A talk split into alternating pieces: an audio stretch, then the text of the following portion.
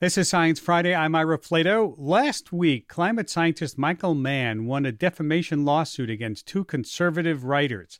The verdict was 12 years in the making.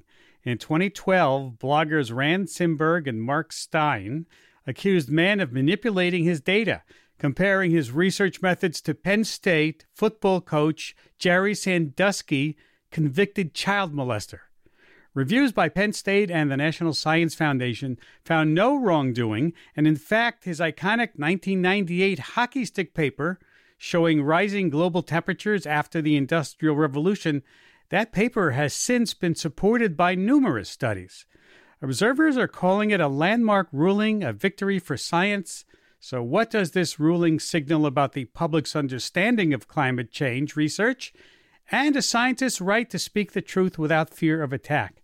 Joining me to talk about those questions is Dr. Michael Mann, professor of Earth and Environmental Science at the University of Pennsylvania and author of the new book, Our Fragile Moment. He is based in Philadelphia. Dr. Mann, always good to have you back on Science Friday. Uh, thanks, Ira. Always great to be with you.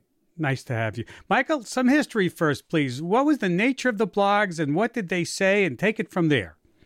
Yeah, I think you summarized it pretty well there. This was back in uh, July 2012. It was after the report on the Sandusky affair had just been published, and they decided to exploit that um, by taking a swipe at me, uh, literally comparing me to uh, Jerry Sandusky, of course, the, the, convicted child predator, accusing me of molesting and torturing data and uh, and making accusations of scientific fraud. And you know, it's one thing to criticize scientists. Criticism, uh, skepticism, done in good faith. Those those are constructive and important things in science. But making false accusations against scientists is part of an ideological agenda to discredit them and their research. That that crosses a line, and, and that's what we decided. Um, we we couldn't let that stand.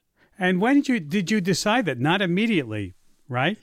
No, within uh, I, be, I, believe it was a couple weeks. Uh, actually, a good friend of mine who is a great science communicator, uh, Phil Plait of the Bad Astronomy blog, had sent right. me an email that alerted me to these defamatory articles, and he he actually suggested, you know, you might want to contact a lawyer, and that's what I did. Um, and we asked for a retraction and an apology. They refused to do that, and so that's what led us to where we are now, twelve years later. And 12 years. Were, were you discouraged? It took 12 years as you're waiting. Well, you know what they say about justice delayed. Um, yes. so, you know, it, it was a long time to have to wait to have our day in court. But again, there, there were uh, important principles at, at work here. We couldn't uh, let it, you know, slide, even though, you know, they appealed multiple times all the way to the Supreme Court. We stuck with it because um, it, it was too important to let mm-hmm. it go. We felt we needed to send a message, really, to the scientific uh, community that you know it, it's okay to speak out about the implications of your science, and it's not okay when people try to defame you uh, simply for speaking, you know, about your science and its implications. Mm-hmm. And what was the award that you got? Well, we got a, a, compensatory damages of a dollar per uh, defendant. I've already spent that at Starbucks. Um, uh, a small, obviously, a small award. It was really a nominal award, and, and in the end, I guess the um, the jury decided that I'd gone on. You know, I had. Uh, been pretty successful, so it wasn't obvious that I had been damaged in any fundamental way. You know, I, I would argue that there there was some uh, uh an emotional toll that it took for me and my family, uh, the, those sorts of comparisons and, and the way it made us feel in our community. But more importantly, they felt that a message did need to be sent, and that's what the punitive damages are to you know to, to make a statement that this this is not acceptable and th- there should be a huge penalty. And they awarded us over a million dollars in punitive damages. That that is really interesting because I know these cases are really hard to win because you have to find enough evidence that there's malicious intent, right? Yeah, that's right. I mean, because I'm uh, considered a public figure, um, it, it's not enough to show that uh, the statements were false. You have to be able to show that there was actual malice, which means that um, the defendants either knew that the statements were false or they acted with reckless disregard for the truth. That's the critical phrase that comes out of the New York Times versus Sullivan case uh, many years ago. And so the jury found that they did indeed act with reckless disregard for the truth, given that there were multiple reports, uh, including the National Science Foundation's Inspector General, that had uh, vindicated us of any misconduct uh, and wrongdoing. And you know, and they obviously ignored them, chose to ignore them. Um, that's what led us to where we are today and towards um, a unanimous jury decision in our favor. Might we see more cases of scientists who have been afraid to speak out now come forward, do you think? I hope so because I think one of the reasons that our detractors, um, and I've been, you know, a target of, of climate deniers, of uh, sort of polluters and conservative interest groups for decades because of the hockey stick curve that we published decades ago that became sort of this iconic symbol in the climate uh, debate. And so, you know, my worry has always been that the attacks on me were meant to send a message, especially to younger scientists who might think about uh, speaking truth to power, speaking out about you know the uh, policy or, or, or societal implications of their research. Uh, my fear has always been that the attacks against me were an effort to chill the discourse, to basically scare other scientists who might think of leaving the laboratory and and speaking out about the implications of their science. And that's why I felt it was this case was always bigger than me. You know, it wasn't just about my reputation. It was really about the ability of scientists to speak truthfully and openly to the public and to policy makers without fears of these sorts of reprisals. You know, it's been 12 years, and in those 12 years, uh, a lot has changed. We don't have just blogging now, we have TikTok, Twitter, YouTube videos have attacks on scientists changed with the times too, albeit in different formats? Yeah, I mean that's right. You know, it's it's remarkable how much things have changed in the you know the 12 years since we filed this suit. Uh, you know, social media has become just a, a toxic environment in, in, in many respects. Twitter, uh, a lot of my fellow scientists uh, have chosen to leave Twitter because of the the toxic atmosphere under uh, Elon Musk's ownership of the medium. And um, you know, scientists are regularly subject to attacks, and it's not just climate scientists now; it's public health scientists like uh, Anthony Fauci or, or, my good friend Peter Hotez, who are also attacked for ideological reasons because their their science about vaccines and about COVID nineteen is inconvenient to you know vaccine deniers. Um, and so there's this sort of cesspool of uh, science denialism, of anti science that exists, that is very widespread on social media. And that's, of course, you know, when you're dealing with anonymous trolls, uh, it's it's very difficult. Uh, you know, there really no way uh, there there's no way uh, uh, uh, of sort of um, penalizing their you know their bad acts. But what I do hope that this successful lawsuit will send a message to you know prominent media outlets who have promoted attacks defamatory attacks against scientists against climate scientists against public health scientists uh, i hope that this does send a message to them um, it does draw mm-hmm. a line in the sand uh, that yeah. you know if if you engage in in defamatory attacks against scientists in an ideologically driven you know uh, attempt to discredit their science, uh, there will be repercussions. There will be legal repercussions. You know, despite all of this, speaking of of, of climate science. I've been observing that recent polls show the public has reversed its opinion on climate change. Polls that used to show skepticism are now showing belief. Do you have a reason for that? Yeah, you know, I, I think the simplest reason is, you know, look out your window, you know, read your uh, newspaper uh, headlines, watch, you know, television news. The impacts of climate change are now literally playing out in real time. We, we can see it with our own two eyes. We know people if not ourselves, family members, friends who've been subjected to, you know, unprecedented flooding events, wildfires, homes destroyed. It's gotten real for people. And what that means is that, you know, the public largely gets it.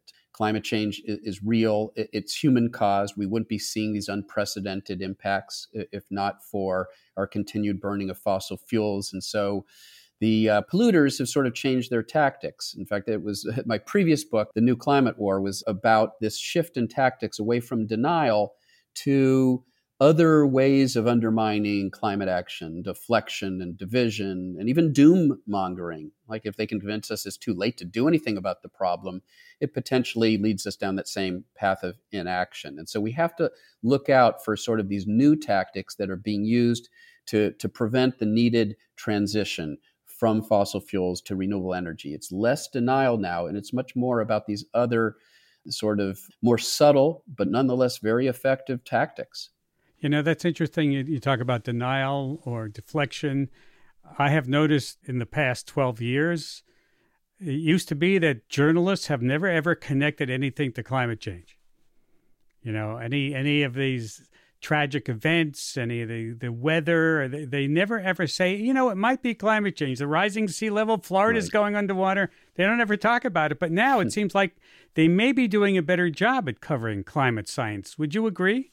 I, I do agree. I think there's been an effort. Um, actually, it's sort of been a, I would say, a partnership really between the scientific community and the journalistic community because we are natural allies. We're both interested in truth, either in determining truth, that's what science is about, or communicating truth to the public. And so I've always felt that that was a natural alliance between uh, journalism and science. And I think we have seen efforts for these two communities to work together to improve the quality of climate communication.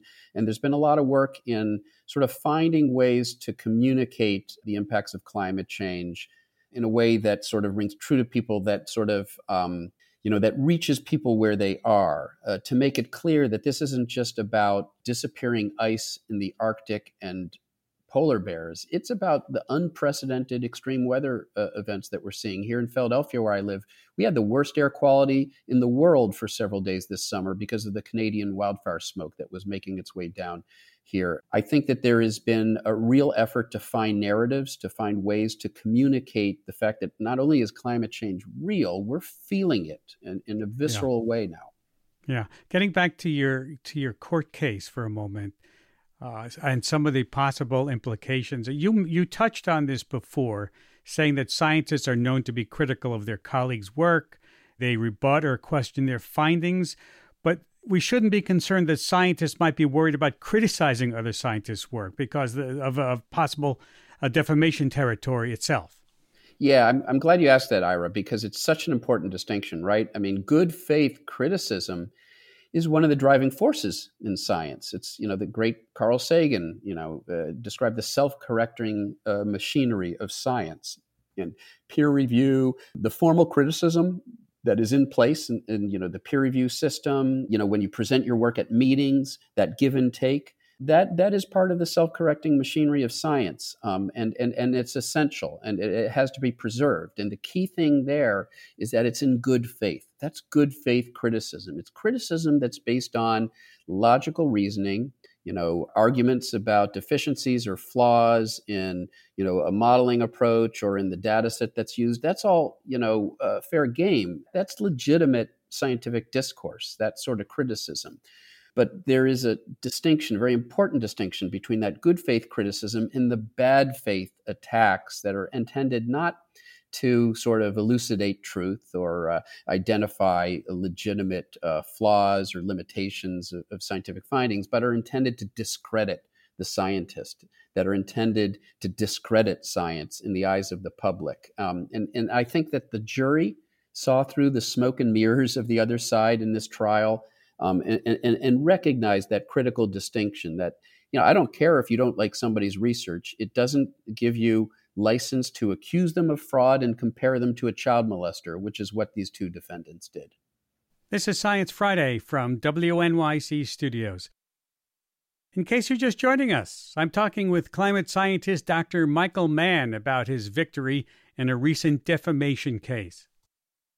What's your message to other scientists they're, they're watching what you've been going through. They might want to opt out of a controversy or being in the public spotlight. What do you make of that argument that scientists should just keep their heads down and focus on the science? Well, thanks again for that question, Ira, because that's why I've fought on for 12 years and I've been fighting my whole career. I would have been perfectly happy if they had left me alone in the computer lab doing what I love doing, which is constructing models and analyzing data sets. That's why I went into science in the first place. That's why I double majored in applied math and physics, went off to study theoretical physics in graduate school um, eh, because I love doing science. But when the findings of my science, again, when I became a target because of our findings, I realized that there was another role that an opportunity to play, and it was incumbent upon me to play, mm-hmm. um, which was to defend not just my science, but really I felt like I was defending science itself against bad faith attacks. And I also felt that I had to prevail in this battle because if I didn't, it would send the wrong message to young scientists. It, it would say, "Hey, if you stick your head up, uh, you know, if you, um, you know, if you speak out, speak truth to power." Then they're going to come after you and they're going to destroy you. I, I couldn't allow them to be successful in that venture. And so I hope that this very important finding um, the, the million dollar damages that were awarded does send a message to my fellow scientists that, hey, look, you know, the, the system does have our back. You have recourse if, if you are subject to bad faith attacks that are intended to discredit you. Um, in the way that you know our our attackers you know came after me that you have recourse in the form of the law and you have your fellow scientists who will stand by you and the most important thing to me in all of this has been the support that I've gotten from my fellow scientists through the whole process. Can't let you go without talking a bit about science and your most recent book, Our Fragile Moment. Briefly, in the, in the minute we have left, what is our fragile moment? You know, in a minute and a half, I'll try to summarize four billion plus years. that's, that's what I do. I look at the collective lessons that we can learn from all of Earth history, going back to Earth's beginnings more than four billion years ago. And in the end, to summarize it very simply, you know what the evidence points to is that there is great urgency now we are at a fragile moment when it comes to human caused warming human caused climate change there is urgency but there is agency it's not too late for us to take the actions that are necessary to avert disaster yeah, we had you on when you talked about the book, and you were you were hopeful. I'm glad to hear you're still hopeful. Thank you for your work, Dr. Mann. Oh, thank you, Ira. Always a pleasure. Dr. Michael Mann, professor of Earth and Environmental Science at the University of Pennsylvania and author of Our Fragile Moment.